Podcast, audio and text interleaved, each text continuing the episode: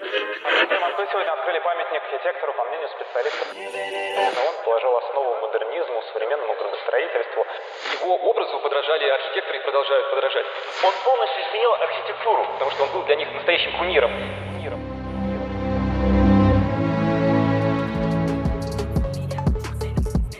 Приветствую вас, дорогой слушатель, с вами ведущий подкаста «Загадки архитектора», градостроитель, архитектор Воронцов Владислав. И сегодня нас пригласили на джазовую вечеринку. Но, а прежде чем мы войдем, я хочу предупредить, что после того, как откроются двери, вы уже будете говорить не со мной, а с архитектором, имя которого вам предстоит отгадать. Оу, ну что ж, кажется, мы и приехали.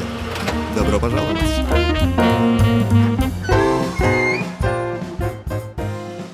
В этом выпуске вы узнаете, как мировая война повлияла на образ современной архитектуры, как возникла метрическая система измерений, о чем не стоит говорить в личной переписке и за какие проекты вам могут предложить тюремное заключение. Ну и также вы узнаете, почему сплошные неудачи еще не повод отчаиваться.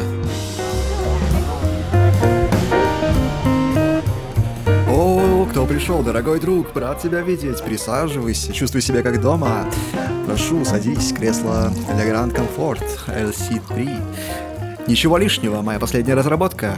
Кожаные подушки, обрамленные металлической трубкой. Но только прошу тебя, не забывай, что даже если ты сидишь на самом высоком троне в мире, ты все равно продолжаешь сидеть на своей заднице, дорогой мой друг. Нас ждут большое количество гостей. Мы прошвернемся на кабриолете путешествие по прошлому. Ну и, конечно же, я расскажу немножко о своей жизни.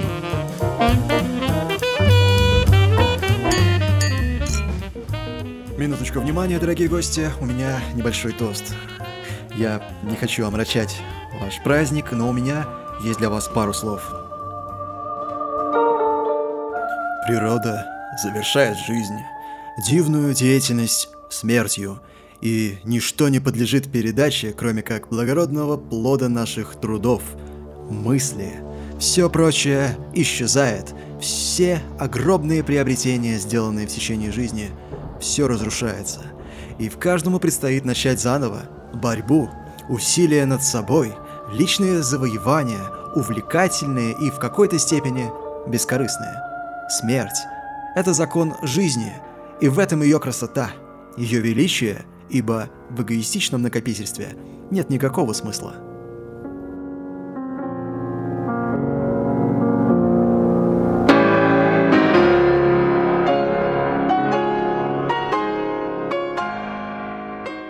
А вы когда-нибудь были в Лувре? Что ж, а именно там, в центральном дворе, состоялось прощание со мной – о, здравствуйте, Сальвадор Дали. Да он был жалким существом, работающим только в железобетоне. По крайней мере, никто другой не выступал за революцию в архитектуре, так как он. И ни на кого другого не обрушилось столь долгие и столь обильные оскорбления. Спасибо вам, Мишель Ришар. Индия, Латинская Америка, США, Греция и, конечно, Франция. Президенты и архитекторы этих стран пришли попрощаться со мной. Но, а что я сделал такого? Ну а в чем меня только не обвиняли? Кто-то говорит, что я являюсь автором типового массового строительства. Некоторые считают, что это я создал прототипы первых советских микрорайонов. Судите сами, видите ли. Художника отличает то, что в его жизни бывают минуты, когда он ощущает себя гораздо больше, чем просто человеком.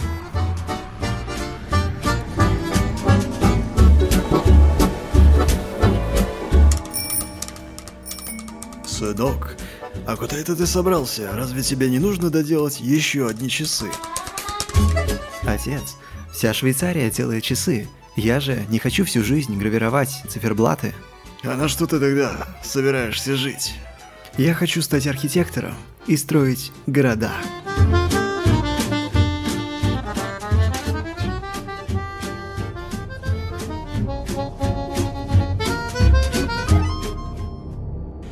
Некоторые психологи утверждают, что человеку достаточно трех секунд, чтобы понять, испытывает ли он к вам симпатию или нет. Ну что ж, кажется и вам уже пора определиться, какую из сторон вам выбрать. С одной стороны, вы можете меня полюбить и обожествлять.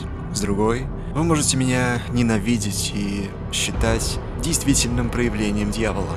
Но что я знаю точно, так это то, что вы не останетесь ко мне равнодушным.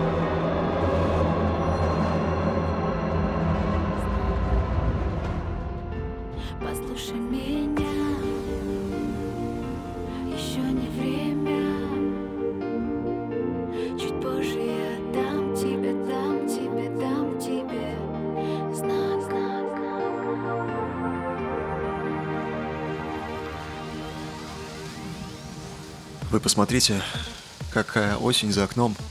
Кажется, самое время, чтобы вспомнить несколько грустных моментов из жизни, пока идет дождь.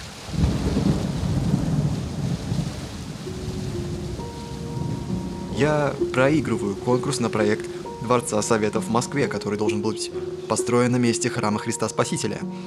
Я пишу три письма Сталину, чтобы он позволил проектировать в Советском Союзе, но получаю три отказа. В Женеве я побеждаю в проекте Дворца Лиги Наций, но меня снимают с конкурса, так как члены жюри посчитали, что мой проект нарисован не китайской тушью. В 1925 году я предлагаю концепцию плана Вуазен в Париже и сталкиваюсь с многочисленными протестами со стороны горожан и власти. В городе близ Бордо реализован жилой комплекс из 40 домов, но управляющая компания в знак протеста моему проекту отказывается подключать инженерные коммуникации. В 1930 году я предлагаю концепцию генерального плана в городе Алжир. Эта концепция предполагает, что два города будут соединены длинным единым многокилометровым домом, поверх которого будет проходить автомагистраль. За такую радикальную идею мэр города предлагает посадить меня в тюрьму. Одна из швейцарских газет написала про одно из моих пано, что это дикая мазня. Люди считают, что я отвратительный инженер и что у меня нет сердца. В годы войны спрос на архитектурные проекты резко падает, и мне приходится уйти из профессии архитектора.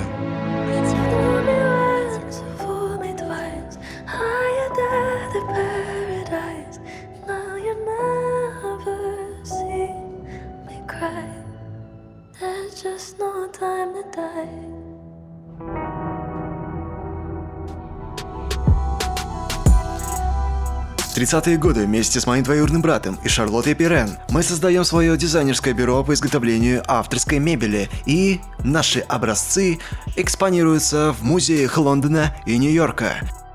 Ну и, конечно же, я занимаюсь не только мебелью, но и не оставляю свою градостроительную деятельность. После инцидента в Женеве с конкурсом сообщество архитекторов собирается с протестом против решений жюри, и это собрание превращается в целый конгресс.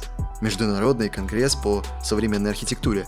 Сообщество превоплощается в регулярную организацию. Каждой встрече решаются вопросы, связанные с градостроительной деятельностью. На четвертом конгрессе утверждается так называемая Афинская хартия, написанная мной на основе исследований 33 городов. Данный документ ложится в основу нормативной и законодательной документации у большинства европейских стран. Закрепляются понятия о функциональном разделении территории города. Возникает нормирование инсоляции жилых квартир, прописываются мероприятия по экологической защите городов. Впервые проговаривается необходимость нормирования обеспеченностью социальными объектами. Ну а с полным текстом Афинской хартии вам лучше познакомиться самостоятельно. Ведь время эфира нашего выпуска ограничено. зацепил Йоу, я не панга, но я знаю лишь одно Ведь ты сделал свое имя лишь после того, как произнес мое Полагаю, что эксперты уже узнали, кто я. Но не спешите с выводами о том, что вы все обо мне знаете. Ведь именно для вас я кое-что припрятал в этом свертке газеты. Может быть, вы и расскажете мне, что в нем лежит.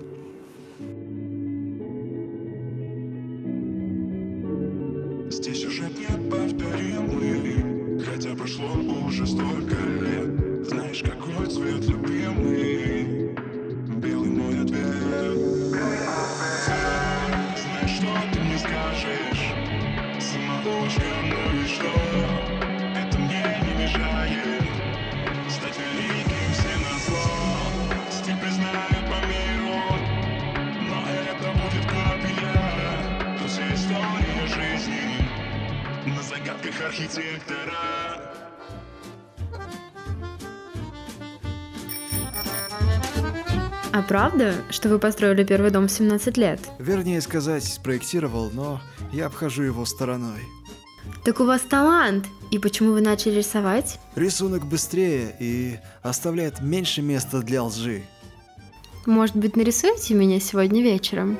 Кажется, сейчас не самый лучший момент.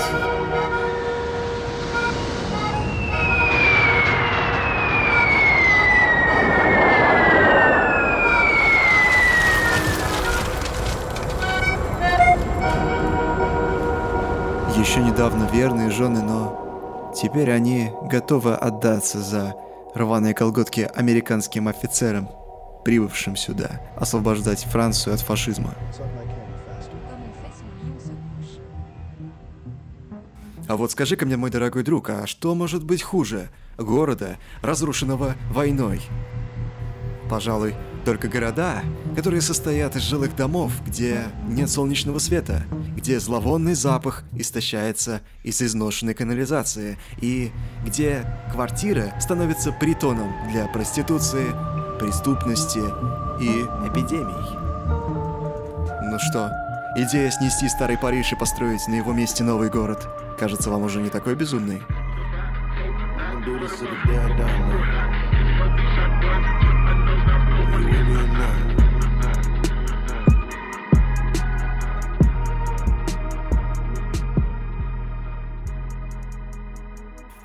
Можно выбрать достойное направление. Можно действовать по совести, но также можно выбрать и противоположный интерес, деньги. Вся моя жизнь была посвящена открытиям, и этот вопрос выбора. Можно водить замечательные кадиллаки или ягуары, но можно также выбрать путь страстно преданного своей работе. Поиск истины, он нелегок, ибо истину нельзя найти в крайностях. Истина течет между двумя берегами, крошечным ручейком и могучим потоком. И меняется каждый день.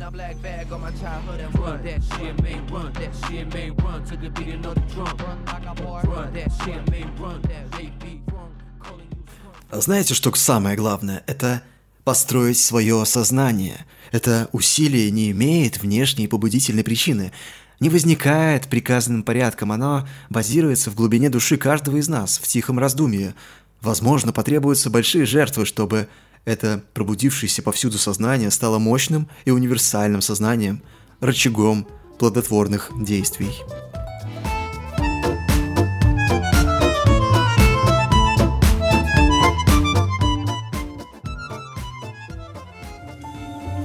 Так, ну, а теперь я хочу, чтобы вы представили небоскребы. Небоскребы Нью-Йорк, Дубай, да и, прости господи, Москва-Сити. Что вы видите? Панорамное остекление? А что если вам сказал бы, что если бы не я, то фасад этих всех небоскребов выглядел бы совершенно иначе? Кирпичные стены, массивные и тяжелые. Оконные проемы с каменным замком. Да, да, именно так они могли и выглядеть, а они так и выглядели, когда первые небоскребы возникали в Нью-Йорке. Они строились из кирпича. Правда, в те годы небоскребами считали здания выше пяти этажей. В 1914 году я предлагаю новую концепцию, так называемый «Дом Ино». В этом проекте отображены пять моих принципов, которых я опубликовал в своем журнале. И три из пяти этих принципов вы можете увидеть сегодня в любом современном доме.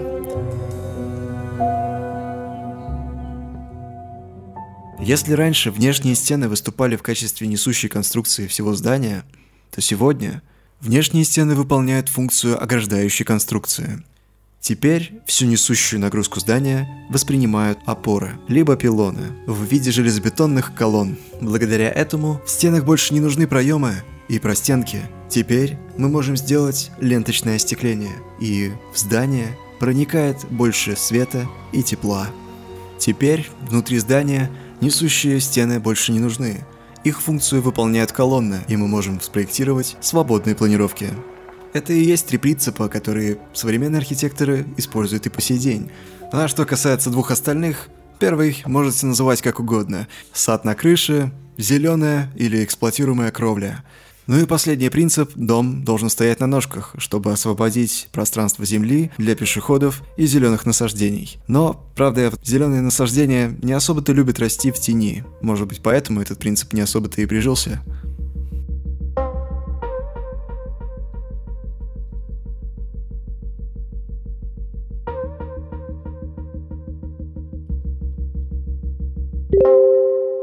О, а что это у тебя такое? Переписка с подружкой? Ну что, ты уже скинул ей свои фотографии? Я думаю, ты уверен в том, что никто, конечно же, эти фотографии не увидит, и уж тем более они не станут достоянием общественности и всего мира, не правда ли? Ты знаешь, я тоже так думал, что мои переписки с родной матерью, которые я вел каждый день, никто не увидит. Так вот только в 2008 году они стали достоянием общественности.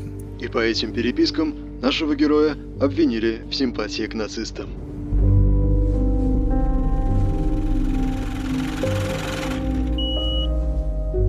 После этих событий одному из швейцарских банков даже пришлось отказаться от рекламы с моим участием.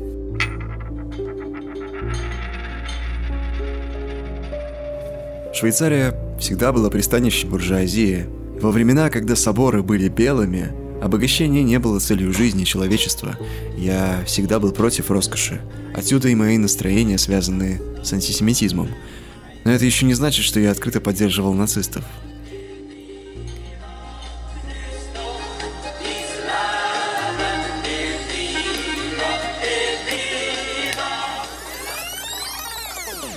Сегодня мы измеряем все в метрах. Километрах и даже дециметрах и сантиметрах. Но что это значит? Что это такое метр? И откуда взялась эта величина? В 1790 году французы предложили Великобритании и США установить единую систему измерений длины. И метр является длиной маятника с ударом в одну секунду. А вы знали об этом? Но эту единицу измерения не приняли, и в последующем 1861 году группа британских ученых предложила так называемую модель взаимосвязанных единиц.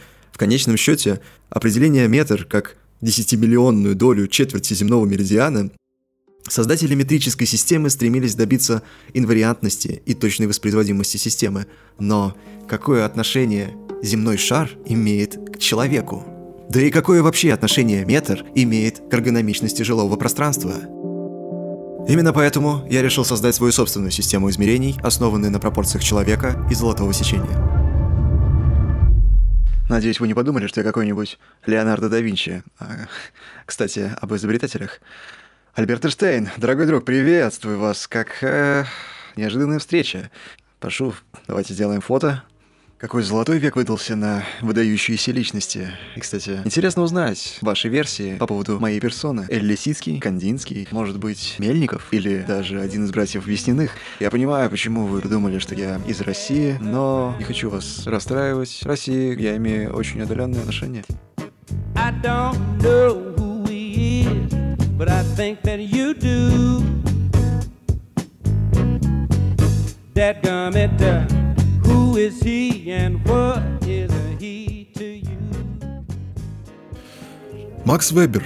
Протестантская этика и дух капитализма. Вы читали? Залог любого успеха – это непосильный труд. Но иногда только благодаря нашим родителям мы добиваемся настоящего успеха. Ведь часто именно они указывают нам истинный путь. О, господи, ну что же ты стоишь на ногах? Ну, дорогая мама, ну присаживайся, тебе же уже сто лет. Ну, а, кстати говоря, знакомьтесь, Амели Мари, учитель музыки и преподаватель фортепиано. Эх, мама, уверен, ты можешь гордиться своим сыном. Посмотри, каких успехов я достиг, сколько газет и журналов пишут обо мне, что я самый великий архитектор за всю историю человечества. Посмотри, какие грандиозные у меня проекты. Женере, дорогой, это, конечно, все хорошо, но объясни мне, почему в гостиной, в доме, который ты нам спроектировал, с потолка постоянно течет вода, вода, вода. Видишь ли, что, мама, нельзя проектировать архитектуру будущего технологиями прошлого.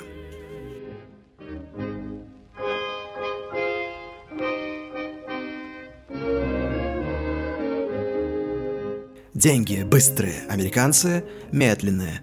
Страна дерзкая, но американцы, они нерешительные.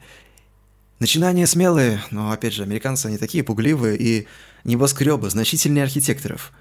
Вы понимаете? Явление масштабнее людей.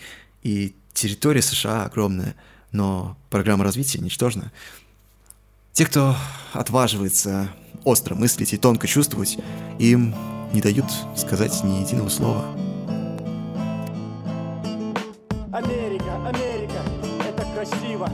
Россия, вот где есть сила. Вот где есть сила. Америка. Один из первых крупных реализованных моих проектов было здание Центра Союза в Москве. В этом проекте я воплотил все свои пять принципов современной архитектуры. Вырученные деньги от проекта обеспечивали мне жизнь в течение войны, и на этот период я отправился в путешествие в Южную Америку.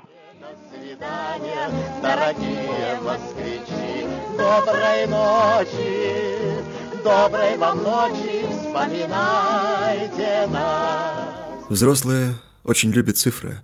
Когда рассказываешь им, что у тебя появился новый друг, они никогда не спросят о самом главном, и никогда не скажут, а какой у него голос и какие игры он любит играть. Чаще всего они спрашивают, а сколько ему лет, сколько у него братьев и сколько он весит, сколько зарабатывает его отец, и после этого воображают, что узнали человека.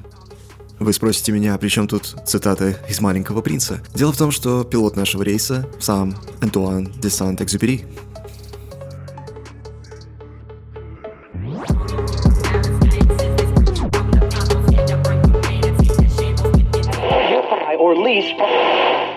А вы когда-нибудь гуляли в горах? Живописные виды. Я любил гулять так с отцом. Швейцария – это крепость с неподступными горами. Возможно, поэтому тут никогда не было войн.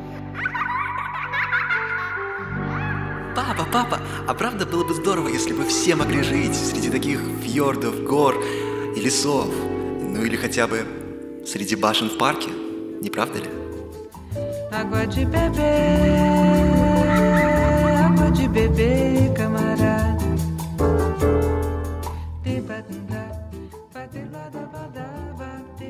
Шарле Ле Платенье. Мой учитель живописи. Именно он предоставил для меня первые книги по архитектуре, среди которых были книги Джона Рескина. Именно эти книги приучили меня отказаться от роскоши. Я отправляюсь в Вену, и там получаю один из своих первых заказов. Позже я направляюсь в Париж, где встречаю Агюста Пюре. Благодаря ему я освоил искусство железобетона. Поразительно, но Агюст Пюре отказался называть меня своим учеником, потому что именно мои идеи показались ему слишком радикальными. Все изобретения человечества в большинстве своем – это случайное стечение обстоятельств. Один из рабочих держал остатки известняка и глины в бочке, и она осталась под открытым небом, прошел дождь, и она окаменела. Вы спросите меня, а при чем здесь бочка? Дело в том, что по одной из легенд именно так возникла первая технология железобетона, потому что такая бочка оказалась невероятно прочной. Я в свои молодые годы занимался разработкой водонапорных башен. Они, собственно говоря, и были построены из железобетона. Также мы проектировали плотины, и все это была просто какая-то подработка. Но в тот момент железобетон еще широко не распространен в жилищном строительстве.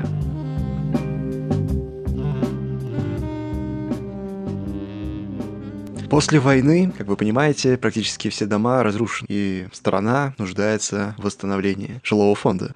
И тут как раз появляюсь я со своими идеями о простой функциональной архитектуре. Очень лаконичные, простые решения, быстро возводимые, ясные, понятные, прямой угол, белый цвет такие решения воспринимаются в штыки и не воспринимаются всерьез. Большинство чиновников, городоначальников воспринимают мою архитектуру как элитарную. Они считают, что это вилла для буржуазии, что это вилла для премьер-министров, чиновников и высшего эшелона власти. Но я объясняю в своих журналах, что все мои проекты предназначены для простых людей, что ценность моих проектов заключается как раз-таки не в отделке и не в каких-то особенных элементах декора. Главное достоинство всех моих проектов то, что в пространстве, которое я проектирую, а в моих проектах это и есть самое главное. Весь маршрут внутри моих зданий, он диктуется функцией. Именно от этого и возникает понятие как функционализм. Когда я проектирую свое здание, главное — это маршрутная линия. И проходя через маршрут, который я продюсирую в своем здании, я как бы насаживаю на него свои пространства, которые считаю там нужным разместить. И эти пространства, они открываются именно в тех видовых точках, которые бы я хотел, чтобы они возникли. Как-то было в домике художника, который я а, тоже проектировал. Сам знаю, что нам важно, чтобы на картины не падал прямой солнечный свет, а только лишь рассеянный нейтральный свет неба. Но это, конечно же, исключение из правил, а так мы обычно располагаем здание меридиональным образом.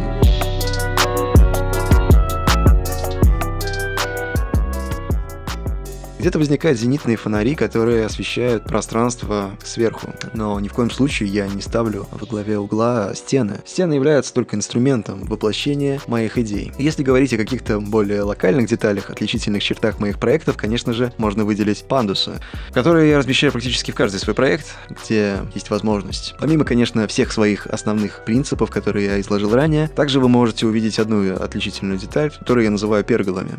Это устройство позволяет закрыться от солнечных лучей, которые нагревают здание в зенитное солнцестояние. И при этом в зимние дни, когда солнце проходит очень низко, солнечный свет проникает в здание и согревает его. Еще эти перголы некоторые называют солнцерезом. Это тоже заимствованная одна из черт из Баухауса, это ленточное остекление. Теперь они выполнены из изящного алюминиевого каркаса, что позволяет придать дополнительную стройность элементам конструкции всего здания. Друзья шутили надо мной, что я трачу на описание своих проектов времени гораздо больше, чем на само проектирование. Но за всю жизнь я спроектировал не один десяток частных жилых домов. Ну а вы что думали? На одной вилле Савой много ты не заработаешь.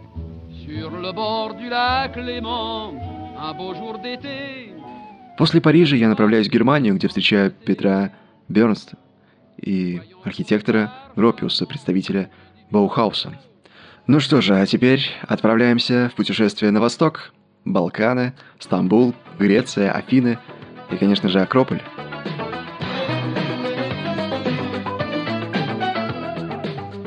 Вы спросите меня, а что мы, собственно говоря, тут делаем? Дело в том, что мой учитель живописи сказал мне, что, чтобы стать настоящим архитектором, главное увидеть настоящую архитектуру своими глазами, что я и сделал. Буду с вами откровенен. В своих путешествиях у меня был небольшой фотоаппарат. В какой-то момент я начал замечать, что если фотографировать архитектуру на пленку, то я совершенно не замечал и не запоминал эту архитектуру. Именно поэтому я отказался от фотоаппарата, а перешел на ручную графику в виде скетчей и эскизов. Таким образом, я лучше понимал архитектуру и запоминал ее.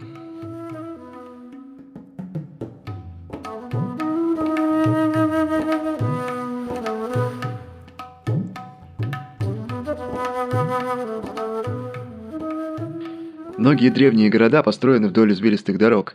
Множество этих дорог впервые были проложены ослами в виде небольших троп. Именно поэтому извилистые улицы я называю улицами ослов. А в моих же проектах все улицы прямые и перпендикулярные. Хоть лукав и жесток, но прекрасен восток, но свой клинок и вперед. Пусть ковер самолет от забот унесет на восток, куда сказка зовет. Чандигарх был лишен воды. Чистейшая вода залегала на глубине 80 метров. На продолжении Капитольского бульвара построили плотину и создали озеро. Я был категорически против движения моторных лодок по этому озеру. Также я попросил не разрешать какого-либо проезда транспорта по окружающей его дороге. Я запретил вечернее освещение за исключением подсветки газонов. Поэтому в ночное время в воде отражались звезды, а днем горы и небо. И все это в абсолютной тишине. При создании озера на плотине были установлен мемориальный камень, на который на четырех языках начертано. Создатели Чандигарха подарили это озеро и эту плотину гражданам нового города, чтобы избавить их от монотонности городской жизни, чтобы они наслаждались красотой природы в мире и тишине.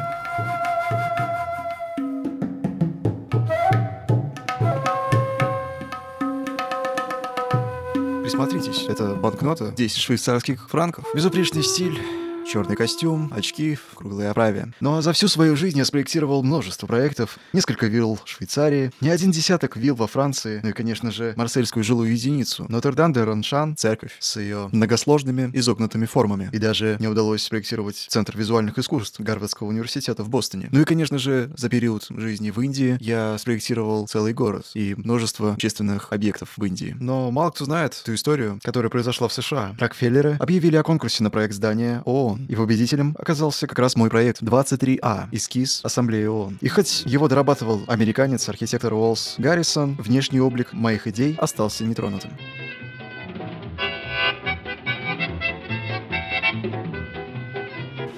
Рокбрюн-Кап-Мартен, побережье Ницца, Франция. Именно здесь я построил свой совсем крохотный домик, который провел остатки своей жизни вместе со своей женой. Ивонна Галлес, моя единственная жена за всю жизнь. Вы хотели узнать, что лежит в свертке газеты? Так это кость, которую я сохранил. Это все, что у меня от нее осталось.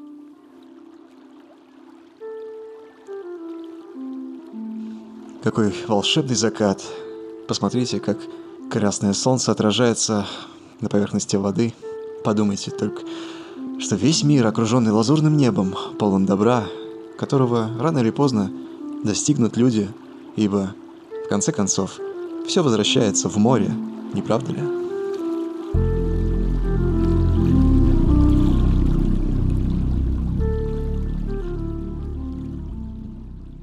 Все, кто слышал когда-либо обо мне, уверены, что знают мое настоящее имя, но это не так. Могу сказать только то, что я известен больше под своим псевдонимом, и начинается этот псевдоним с артикля, значение которого в переводе означает «Христос». I'm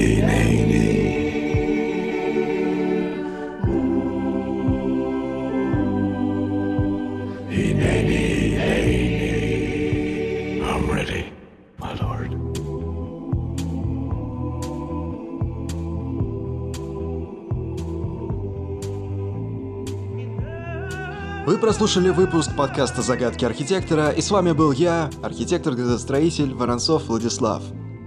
Мы есть на площадках Яндекс Музыки и других подкастинговых платформах. Ищите ответы на загадку на страничке в Инстаграме. Спасибо, что рассказываете о нас своим друзьям. До скорых встреч!